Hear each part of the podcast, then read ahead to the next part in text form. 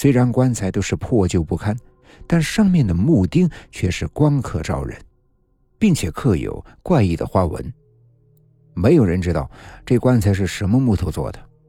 棺材内的尸体已经完全腐化，只剩下了枯骨。可是除了骨头，棺内还有数道尚未化掉的道符。建筑商当时通知了派出所，但是派出所对此却是一无所知，既不知道棺材是何时下葬此地，更不知道所葬何人。于是呢，便当作无主坟墓处理。直到拉到火葬场火化。事后，建筑商为求让工人安心工作，就请道士到工地做场法事。但请来的道士在了解情况之后，就说一定要将八副棺材放到原来的位置，因为这是一种清代的阵法，棺材一旦埋下，就千年万年不能挖出，连移动也不行，否则呀就要死八个人。建筑商认为这道士是鬼话连篇，只不过是想把牛皮吹到天上，多骗几个钱罢了。况且那八副棺材早就烧掉了，想放回原位也不可能。所以呢，就想给道士塞点钱，叫他别乱说话，当什么事也没发生。道士被建筑商气得不行，二话不说便拂袖而去。道士走后，建筑商骗工人说已经没事了，可以继续开工。工人们是信以为真，就继续工程。可是，广场还没有建成，就有一个工人离奇的死掉。工地死人是常见的事情，所以并没有引起关注，只当做一般的事情了了。等广场落成之后，因为地处黄金旺地，所以招商的场面呀是非常的火爆。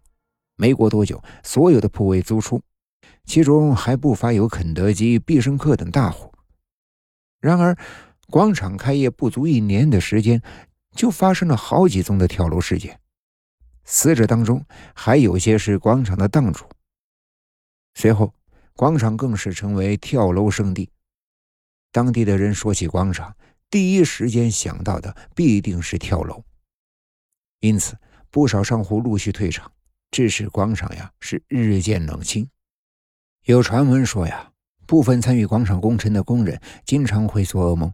梦见自己在广场被人推下楼，啊，或者是其他的原因死在广场的大堂中。其中还有一个传闻，就是广场附近有一所中学，其中几个班级的窗户正对着广场。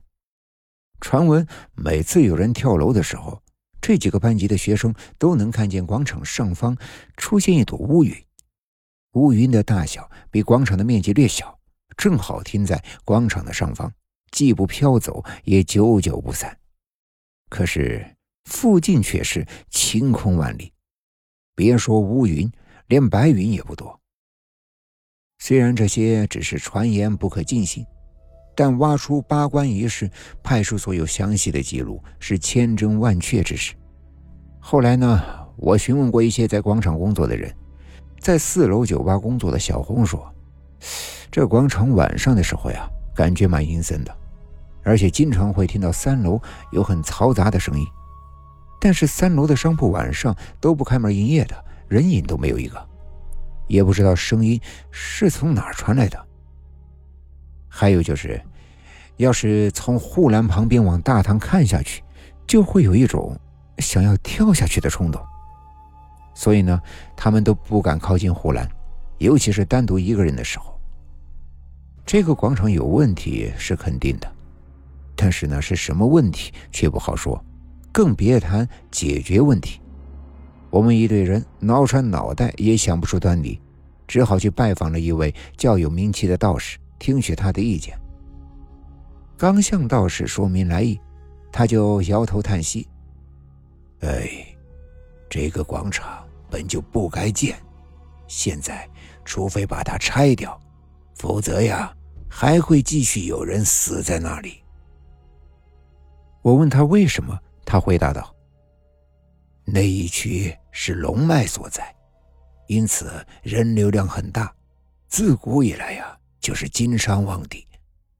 但广场的位置处于八颗龙牙之上，而龙牙又是暴力之气最盛的地方，频现血光是必然的。”清朝的时候，有一位高人以八关镇邪之术，将八具穷凶极恶的死囚尸体入棺，埋葬在八颗龙牙的位置上。原理相当于把安慰奶嘴放在婴儿口里，让恶龙安然入睡，暂不作害人。然而阵法一成，八副棺材及里面的尸体，一千年、一万年也不能动，动了必然会使恶龙惊醒，轻则为祸一时，重则祸害一方。现在恶龙不但被惊醒了。还连口中的奶嘴也被抢走，所以啊，他只是偶尔害一两个人打打牙祭，已经是很不错了。